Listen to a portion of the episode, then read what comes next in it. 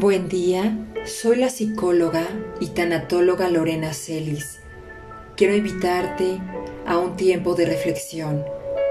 Hoy trabajaremos sobre el tema tristeza, pérdida y duelo. En lugar de preguntarme por qué se fueron las personas que ya no están, ahora me pregunto qué belleza crearé en el espacio que ya no ocupan. Rudy Francisco. La tristeza, esa respuesta natural ante las incertidumbres y pérdidas de la vida. ¿Quién quiere estar triste? Nadie quiere estar triste. La tristeza es como el patito feo de las emociones. Sin embargo, tiene aspectos muy útiles para nuestra vida. Cuando uno está triste, esto provoca una especie de retirada. Retirarse un poco de la vida cotidiana para entrar en un periodo de reflexión y replantearse las cosas. La tristeza nos da un estado de retracción para llorar, para vivir la pérdida, para reflexionar sobre los cambios que va a haber en la vida tras la pérdida. Es un mecanismo natural que te ayuda a reacomodar las piezas del tablero de tu vida. Entonces ese periodo de reflexión, de retracción, es necesario. ¿De dónde viene la tristeza? Viene de una pérdida. ¿Qué puede ser una pérdida? Cualquier cambio en la vida una situación de crisis, algo que termina, la pérdida de un ser querido, de la salud, del trabajo, de la seguridad, de la tranquilidad, la separación de pareja, la pérdida de una mascota, la pérdida de la vida, como estábamos acostumbrados. De ahí viene la tristeza. ¿Qué nos pasa por dentro cuando entramos en una espiral de tristeza. La ciencia ha mostrado que, ante la tristeza se desencadena una intensa actividad cerebral que afecta a más de 70 áreas cerebrales, entre ellas las que procesan el conflicto, el dolor, el aislamiento social, la memoria, los centros de recompensa del cerebro, la capacidad de atención, las sensaciones físicas, nos sentimos físicamente mal cuando estamos tristes y también afecta la toma de decisiones. Si tuviste la oportunidad de ver la película intensamente, esa película es hermosa. Si no la has visto, te invito a que la veas. Es un homenaje a la tristeza, esa emoción que junto con otras se han satanizado como malas, como negativas. Pero la tristeza es una amiga porque realmente es la que te ayuda a vivir el duelo, a procesarlo y avanzar y a seguir adelante. En esa película, curiosamente, la tristeza es representada por un personaje azul que simboliza una lágrima. Y bueno, sobre el duelo. ¿Qué es el duelo? A mí me gusta pensar en el duelo con esta metáfora de Jorge Bucay. Es un caminar por el camino de las lágrimas. Quieras o no, tendrás que caminar ese camino. El duelo es aquello que nos lleva a renovar la vida. Es una serie de etapas donde no solo hay tristeza, también hay otras emociones, otros cambios, otras reacciones ante la pérdida. El duelo ayuda a en su momento hacer un trabajo de, de, adaptación a esa nueva circunstancia, a esa nueva vida sin aquella persona amada. Entonces, el duelo nos permite restablecer nuevos parámetros ante los cambios. Lo único constante en la vida es el cambio y toca transitar por esos cambios. Eso es el duelo. Y en el duelo se vive dolor, se vive tristeza, se vive alegría, se vive miedo, entre otros. Otros sentimientos, otros cambios en la conducta.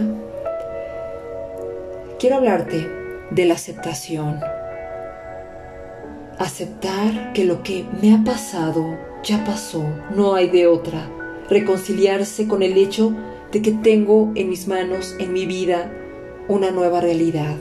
No se trata de adaptarse, de aceptarla ya. Sí, hay que atravesar un proceso de negación, que se dice que es un mecanismo de protección, porque pues ese dolor, procesarlo, no es una tarea fácil. La negación en un primer momento es, es necesaria.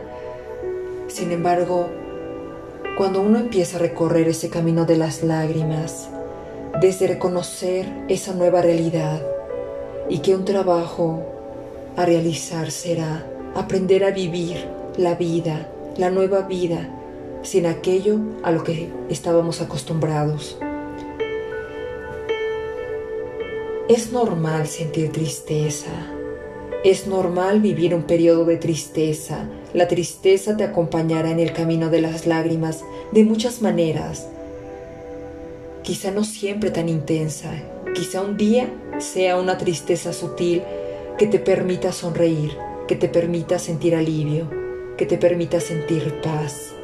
Porque justamente la tristeza también te da estos beneficios si te permite sentirla es normal. Si amabas a alguien, si una situación te importaba, si algo eh, era importante en tu vida, es normal que sientas tristeza.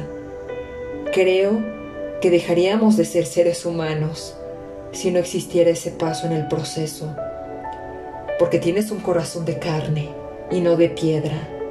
Hay que darse permiso de ser ser humano con toda la vida emocional interna. Lo peligroso que sería permanecer en la tristeza y qué colabora para que esa tristeza se prolongue o se intensifique. La represión emocional, el aguantarse. A veces esa actitud de me hago el fuerte, me hago la fuerte, me muestro como que no me afecta, ¿Cuánto dura un duelo? Un duelo en promedio dos meses a dos años, año y medio. Tenemos que tener cuidado de que esa tristeza no se haga permanente, porque puede desencadenar en una depresión. En tanatología le llamamos duelo complicado, duelo patológico.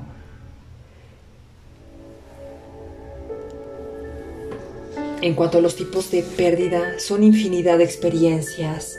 Sin embargo, si tú haces una línea de vida y haces un reconocimiento de las pérdidas que ha habido en tu vida, quizá reconozcas que no solo ha habido pérdidas, también había ganancias, ha habido ganancias.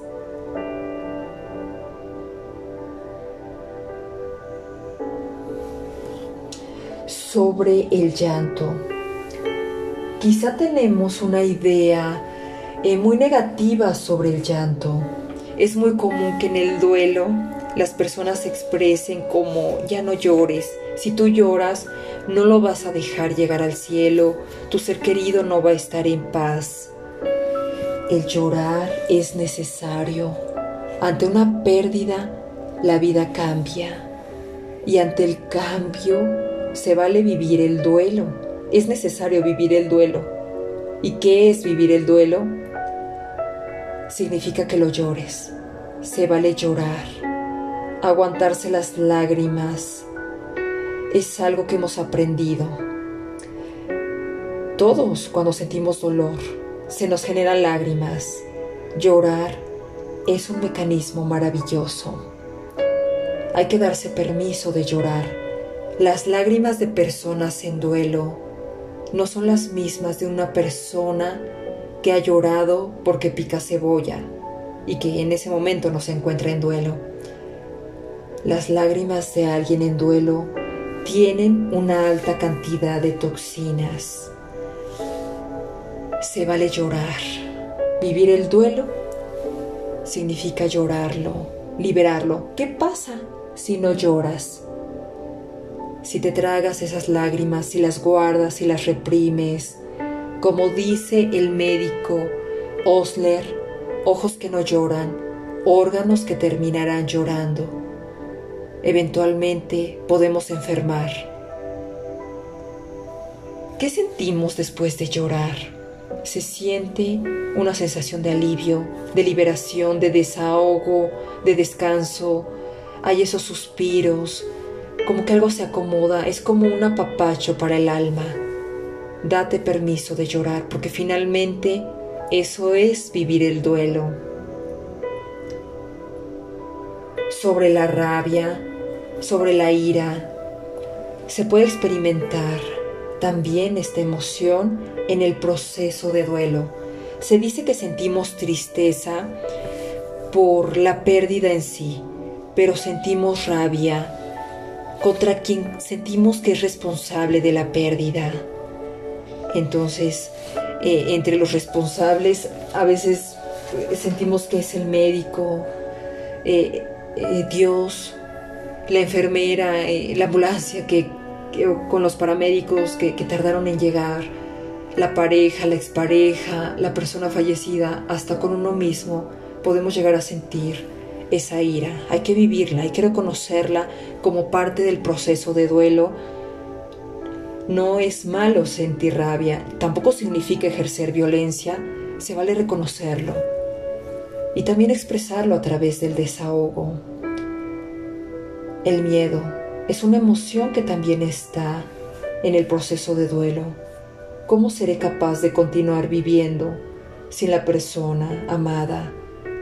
El miedo a no conseguir recuperarme jamás eh, la incapacidad de proseguir con la propia vida tras la pérdida y, miedos que puede haber en, en, el proceso de duelo. Tocará identificarlos, tocará reconocerlos, tocará validarlos. Sabes que en el duelo también podemos vivir emociones positivas. ¿A qué me refiero con esto? Pues que la muerte no es tan poderosa, Creemos que se lleva al, ser amado, pero no se lleva los recuerdos, no se lleva el amor. Si recordamos un momento de alegría, de diversión, de júbilo con la persona amada, conectamos nuevamente con la alegría. También podemos experimentar alivio, ese alivio cuando una relación tóxica eh, o bueno, caótica, dolorosa terminó.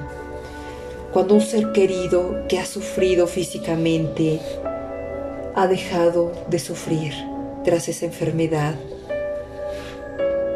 También podemos experimentar paz.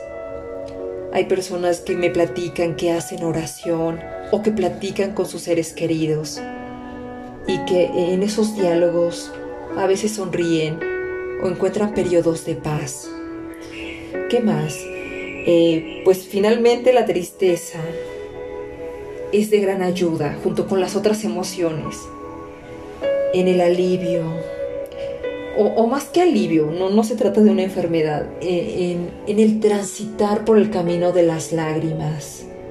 Hay que darse permiso de sentir, hay que darse permiso de validar todo lo que se presente en el proceso de duelo.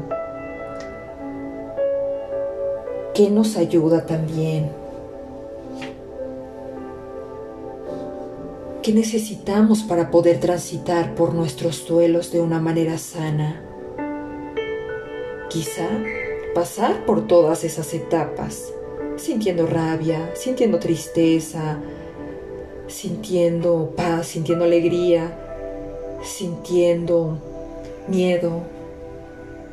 Es un camino de las lágrimas. La única forma de trascender el dolor es atravesándolo. ¿Qué necesitamos?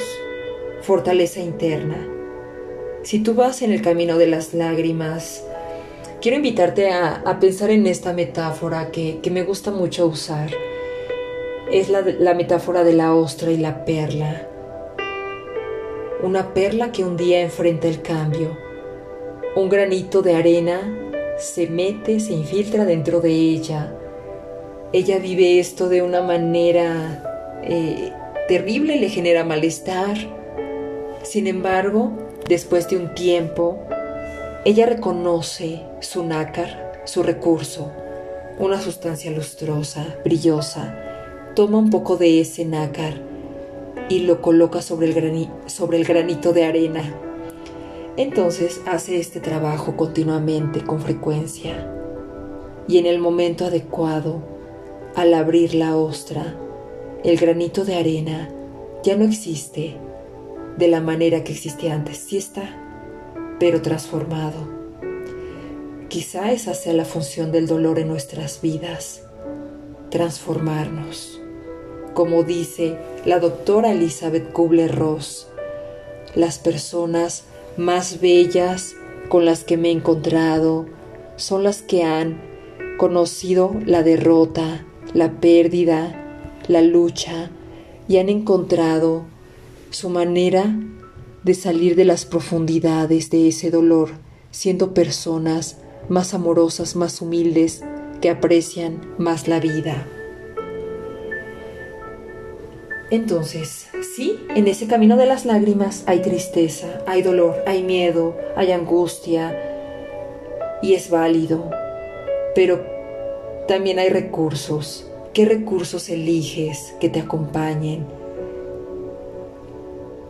La tristeza es uno de ellos, el llanto es uno de ellos, el desahogo, el reconocer el cambio como una oportunidad y bueno, vamos a, dejar esta sesión hasta aquí porque la segunda parte de este tema, reflexiones sobre tristeza, pérdida y duelo, se enfocarán en qué prácticas nos, nos ayudan a activar nuestros recursos internos, a mirarlos, a reconocerlos, porque finalmente se dice que la adversidad tiene el don de despertar talentos, que en la comodidad hubieran, hubieran permanecido dormidos. Hoy te invito a mirar uno de tus recursos. ¿Cuál es el recurso con el que cuentas para atravesar ese caminar, ese tránsito, esas etapas del duelo? ¿Será la aceptación? ¿Será la validación de tus emociones? ¿Será el apoyo social? ¿Será la tristeza misma? ¿Será darte permiso de sentir y expresar. Te quiero agradecer profundamente por tu tiempo, por tu escucha. Gracias y mantente atento, atenta a nuestras siguientes publicaciones. Y recuerda que solo hay un rincón en el universo que tú puedes estar seguro, segura de mejorar. Y ese es tu propio yo.